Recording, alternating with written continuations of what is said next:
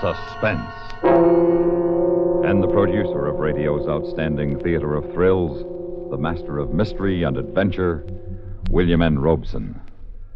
All the tender platitudes about the innocence of childhood are uttered by grown-ups. As any realistically observant parent can tell you, small children are thieves, liars, and potential murderers. And no grown-up can hope to understand the savage jungle in which the little one struggles to exist. There is no line of communication. Words are useless. Only with love, discipline, and luck can the helpless parent hope to lead the bewildered child toward the grown up world where things are not always what they seem. But what if the parents were to be denied that opportunity?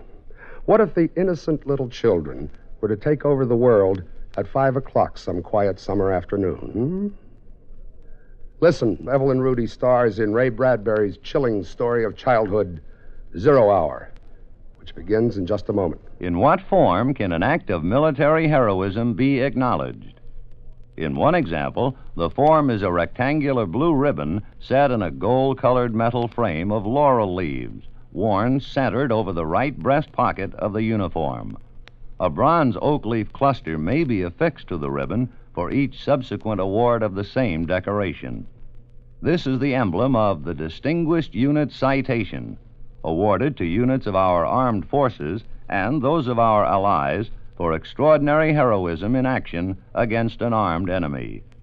One of America's newer military decorations, it is designated to recognize activity on or after December 7, 1941. The Distinguished Unit Campaign streamer is blue, with the name of the cited action embroidered in white. To be eligible for this citation, the degree of heroism required is the same as that which, in an individual, would warrant the presentation of our second highest award for valor, the Distinguished Service Cross. The Distinguished Unit emblem may be worn permanently by all those involved in the cited action. But for those individuals joining the unit later, the emblem may be worn only for the duration of their assignment. Both as individuals and as members of military units, America's servicemen have proved themselves worthy of medals and worthy of admiration by their countrymen. And now, Zero Hour, starring Evelyn Rudy, a tale well calculated to keep you in suspense.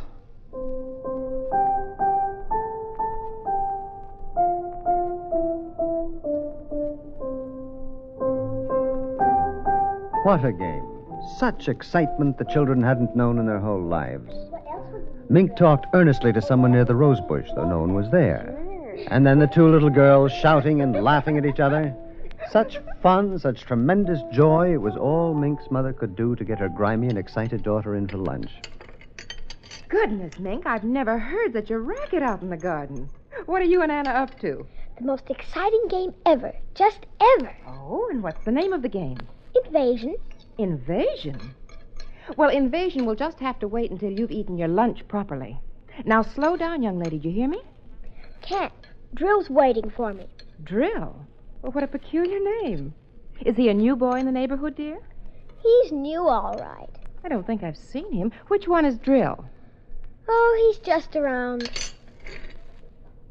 I've got to go now, Mom, if we're going to have the invasion. You finish your milk, miss. Now, who's invading what? The Martians are invading the Earth. Oh, I see. And Drill's a Martian, hmm? I think so. He's had a very hard time getting here. I should imagine.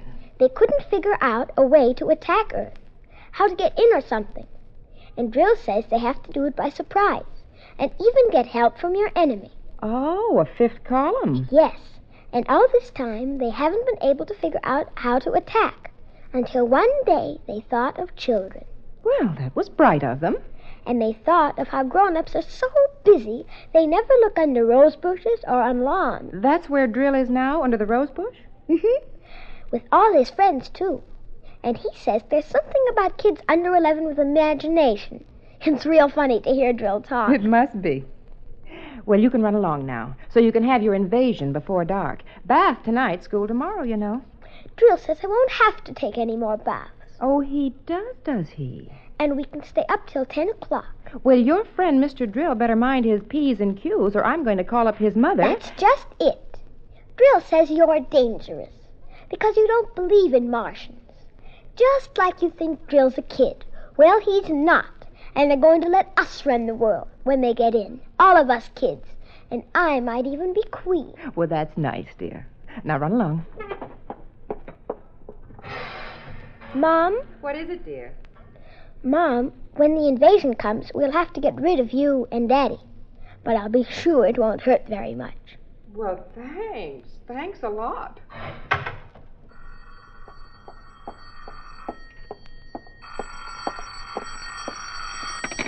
Hello? Hello, Mary. Helen! How are you? Well, how nice. Are you in town? No, I'm up home in Plainfield. I was just thinking of you. Thought I'd call. Well, it's long distance, though. You shouldn't. Oh, I can afford three minutes. How's Henry? Oh, fine. And Bill? Just fine. What about Mink? Oh, wonderful. Noisier than ever. She's got a new game now. It's taken the place of hopscotch. Invasion. Is she playing that too? Mm-hmm. Are yours? Same thing. Some kind of geometric jacks, I suppose. Isn't it a scream? All the kids their age are playing it up here. Timmy's got a crush on some guy named um, Drill. I think that's what it is. Must be a new password. Mink likes him, too. I didn't know it had got to your part of the world. Word of mouth, I suppose. You know kids. Oh, sure. Funniest thing, I got a letter from my sister in Boston. She says her kids are playing it too, sweeping the country. Well, I wonder where they learned it. Well, don't ask me. All I know is what Timmy told me at lunch. Zero hours at five o'clock. When? Five o'clock today. That's when the invasion's going to be. These kids and their imagination. Oh, I wanted to And they tell you talked a about little Brandy's more. job. Schoolgirl friends. So excited about it. Casual You know how woman long talk, we've but been Mrs. waiting Morris for was promotion, thoughtful. and it's finally She was thinking of Oh, other Helen, things. I'm so Of glad. adults, You'll have to come of little up with children with something. imagination, rose bushes, I will. and their unseen friend named Drill. And she thought of how much she'd forgotten. forgotten about being a child. And she wondered about Mink and all the kids everywhere who at that moment were playing invasion.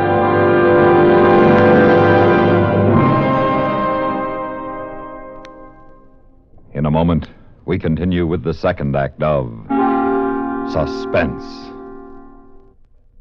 Another visit with Joe and Daphne Forsythe.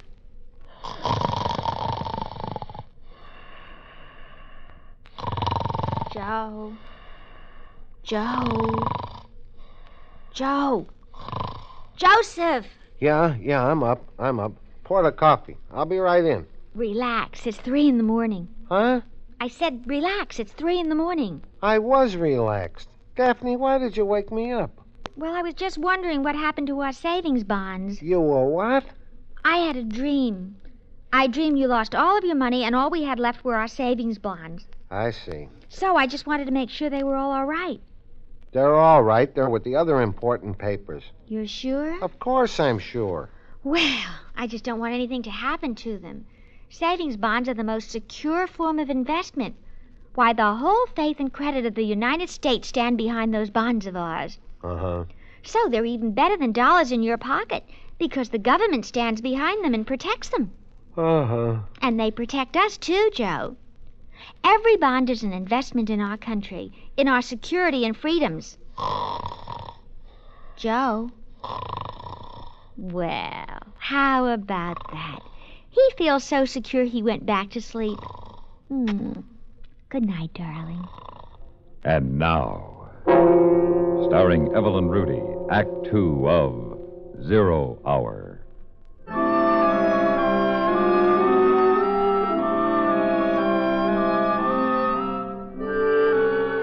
Inside the Morris house, an hour drowsed by, while all across the town in other gardens and other backyards, little children were excitedly playing a game, talking to rose bushes and grass lawns, trees and shrubs. Even children in apartment houses high in the air, comparing with potted plants, cactus and ivy. Mrs. Morris had finished her mending and gone back to the kitchen when Mink burst in. Hello, dear. Hi, Mom. Can I have a glass of water? Oh, of course. I'll get it. Pi r squared 47. 8 over 56 to the 7th degree. What, dear? Oh, oh nothing, Mom. Here's your water. Thanks. How are things going? Hmm? The invasion. Oh, that. Yes, that. Almost finished. Drill says we should be ready on time. Five o'clock? That's right. How did you know? Well, Helen called me from Plainfield. She says Timmy's playing it, too. Hey, that's keen. I guess all the kids are, aren't they? No, not all of them. Not guys like Jill Essling and Jimmy Woods. They're growing up. They make fun of us. They're worse than parents. Well, we'll get rid of them. Drill says it's okay to kill them, too. Now, I don't like that kind of talk, Mink. Do you hear me? I don't like it at all. Aw, Mom. I mean it. You keep on that way, and there's no more playing. You'll have to tell Anna to go home, and you'll just stay inside until bedtime. I'm sorry. Well, I should think so. Thanks for the water, Mom. Mink, Uh huh. what did those numbers mean? What numbers? Those numbers you were saying to yourself a minute ago. Oh, that. There are things we have to do to get Drill and his friends out, that's all. Look, dear, why don't you and Anna go down to the drugstore and get yourself some ice cream? You don't have to use your allowance. I'll give you the money. Haven't got time, Mom, thanks. Well, I never thought I'd hear you say that. I gotta go now, Mom. Now, wait a minute. Mink, I want you to tell me the truth. What is this invasion silliness? It isn't silly. It's. It's just a game, that's all. We're just playing at Invasion, Mom. Excuse me, I've gotta get back now. See you later. Mrs. Morris was disturbed. She wasn't sure why, but because she was disturbed, she did something she didn't usually do. She called her husband at the office. Hello, dear. Hello, Henry. I- I'm sorry to bother you, but Miss Maxon said you weren't busy. Well, not too. I should be able to get home early today. Is everything all right? Yes? Are you all right? Fine. Ming? She's. Henry. What, dear? Oh, nothing. I just felt like talking to you for a minute, that's all. Listen, are you sure you're all right? Yes. Mink been getting on your nerves? No, not really. She's playing outside. She's fine. Honey, is something wrong? Well, no, I told you. I, I was thinking about you and I wanted to talk, that's all. What time do you think you'll be home? About five, maybe a little earlier. Five. Oh. Hey, what do you mean, oh? Well, I was just thinking. Oh, it, it's nothing, really. Goodbye, dear. You are okay, aren't you? Yes, I'm fine. Goodbye. Goodbye.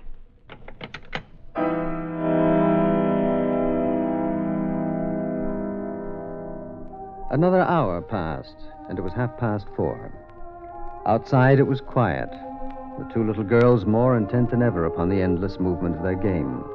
Mrs. Morris watched from the window, and she had never known Mink to have such powers of concentration. She had turned on the radio and sat drinking a cup of coffee, turning over her thoughts. Children. Children. Love and hate, side by side. Sometimes children love you and hate you, all in half a second. Strange children. Do they ever forget or forgive the whippings and the harsh, strict words of command? I wonder. I wonder. How can you forget or forgive those over and above you? Those tall, silly dictators. Those parents. Mom, Uh, What is it, dear? have we got a piece of lead pipe and a hammer? I don't know. There might be in the garage. What do you want them for? Oh, we just need them. Well, if you tell me, I can go I and. can get them. Thanks, Mom. Is something wrong? Yes, Drill's stuck halfway. If we could get him all the way through, it'd be easier. Then all the others could come through after him. Well, can I help? Thanks, Mom. I can do it. Well, you better hurry, Mink. I want you to take your bath before your father comes home. All right. He's coming home early, and Mink. Mink? Mink had disappeared behind the shrubs, and Mrs. Morris knew it was ridiculous to make an issue of it. And besides, what was the issue? Invasion? Drill? Zero hour?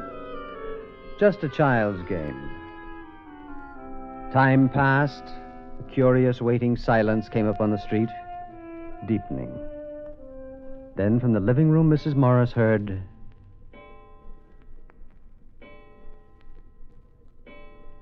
Five o'clock. Zero hour. It had come. And now it had gone. But was the clock right? And Mrs. Morris, knowing how foolish it was, knowing it was five o'clock, went to the phone and dialed. Silly. Silly.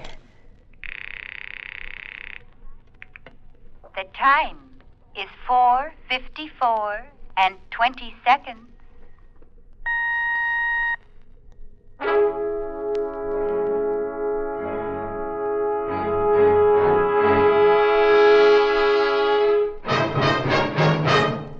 In a moment, we continue with the third act of Suspense. We have together ample capacity in freedom to defend freedom. This is NATO, the North Atlantic Treaty Organization. NATO possesses a shield of well equipped, highly trained land and sea forces, plus tactical air support and special units. The NATO shield extends from north of Norway to the eastern mountains of Anatolia in Asian Turkey. Complete disposition of forces is covered by a radar warning system, plus a perfected network of telecommunications, enabling the Supreme Commander to direct operations with extreme rapidity over a 2,000 mile front. The United States of America is a part of NATO.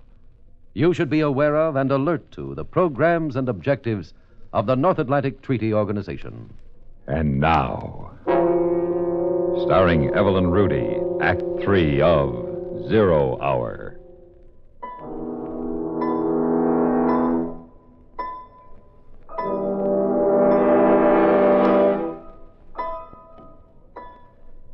Four fifty-four and twenty seconds. And Mrs. Morris knew that it wasn't as silly as she had thought, because it wasn't five o'clock yet. Not zero hour yet. And then she heard the car drive in, and her husband greeting her daughter. Hi, Meg. Hi, Daddy. Um. How's it going? Fine. Uh, You got a kiss for me? I haven't got time now, Daddy. Now, that's a nice thing. What are you doing? We're playing Invasion. Swell. Your mother in the house? Yes, Okay, be good. I will. Zero hour in a few minutes, Daddy. Uh-huh. All right, I'll be ready. Mary? I'm in the living room, dear. Oh. Hi. Hi. Our daughter didn't have time for a kiss. How about you? Hard day. Hmm. Ooh, not particularly. Would you like a cocktail? You read my mind. Martini? Perfect. Anything exciting happen today? No. Oh, Helen called Oh? from Plainfield. I told her she was crazy, but she just felt like calling. Like you calling me this afternoon, huh? Crazy, huh? What was that all about? I told you I wanted to. Uh, incidentally, what's this new game the kids are playing? Invasion? That's a nice, depressing thought. Is Mink all right? Come to think of it, she looked kind of funny. She's all right. What time is it, Henry? A couple minutes after five? Why? Well, no, the clock's wrong by your watch. Oh, uh, I've got two minutes too. I'm probably slow. You got something on the stove? No, just wondered. Honey, I... hey, look at me. Now, what's the matter? Nothing really. Now, listen. Really? Mink's been up to something. Oh, of course not. Well, then what? Well, I guess I'm just a little tired and upset. That's all. You want to go out for dinner? No, I've got steak in the icebox. I'll tell you what, I'll barbecue it. How'd that be? Fine. What was that? What? I thought I heard something. I didn't. Must have been imagining it. Boy, you are jumpy. Why don't you have a drink? It'll do you good. No, I don't want one. What time is it now? Mary, what is this? I mean it. Now, something's wrong, and I want to know. Oh, it's silly. It's, it's just silly. I'm on edge, that's all. Mary, there's- I am. I don't like it. Now, that kid's done something, hasn't she? I'm going to get her in. No, here. Henry, please don't. She hasn't. It's, it's nothing at all. I just. What's that? I don't know. Those kids haven't got anything dangerous out there, have they? I noticed a lot of junk lying around. I thought it was a game. She wouldn't have done it herself. They've made her do it. The devil you is better it? go out and tell them to stop playing now. It's after five. You tell Mink to put off the invasion till tomorrow. Tell her. What are they up to? I'd better take a look. Mink! Mink! Good Lord, it's outside there. No, No, it's upstairs. I know it is. In the attic. That's where it is. Mary, Mary, it's not up there, it's outside. In the attic. That's where it is. Her mind had worked that quickly.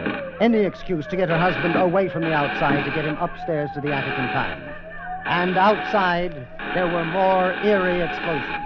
And they could hear the children screaming with delight. It's not in the attic, it's outside. The mink's out there. Now, what's the matter with you? Oh, no, I'll show you. Hurry. Get inside quick. Now we're safe until tonight. Maybe we can sneak out later. Maybe we can escape. Are you crazy? Why'd you throw the key away? For heaven's sake, the kid's out there. You Oh, wanted you to get don't hurt? know. You don't. We've got to stay here. We've got to. You've got to stay here with me. I don't know how I can get out. Where's that light switch? Quiet. Please be quiet. They'll hear us. They'll find us. Henry, please. There's that noise again. It's in the house now, Mary. Mary, what is this? What's happening? Now, you know. Answer me. Stop that, Mary. Somebody's downstairs. Now, who's down there? Who? No, no, no, please, please. be Mary! quiet. They might go away. Please, please. And between his wife's terror and the electric humming from below, Mr. Morris felt a great fear. They trembled together in silence in the attic. Mr. and Mrs. Morris, parents of the little girl named Mink. Then they heard steps coming up the stairs and a voice.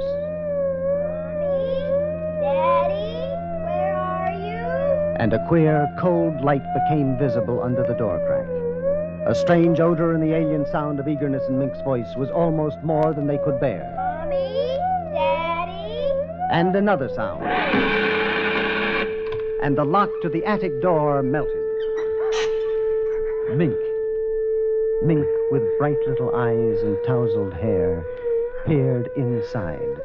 And behind her, tall, wavering blue shadows. Frightful shadows. Peekaboo!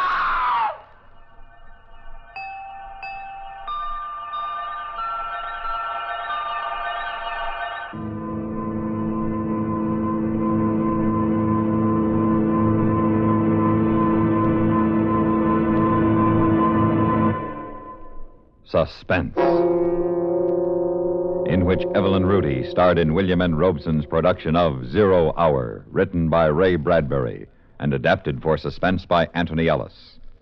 Supporting Evelyn Rudy in Zero Hour were Lillian Baeff, Ellen Morgan, Carl Swenson, and Vic Perrin. Listen.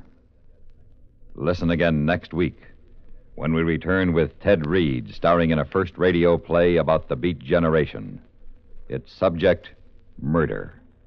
Its title, Like Man, Somebody Dig Me. Another tale well calculated to keep you in suspense.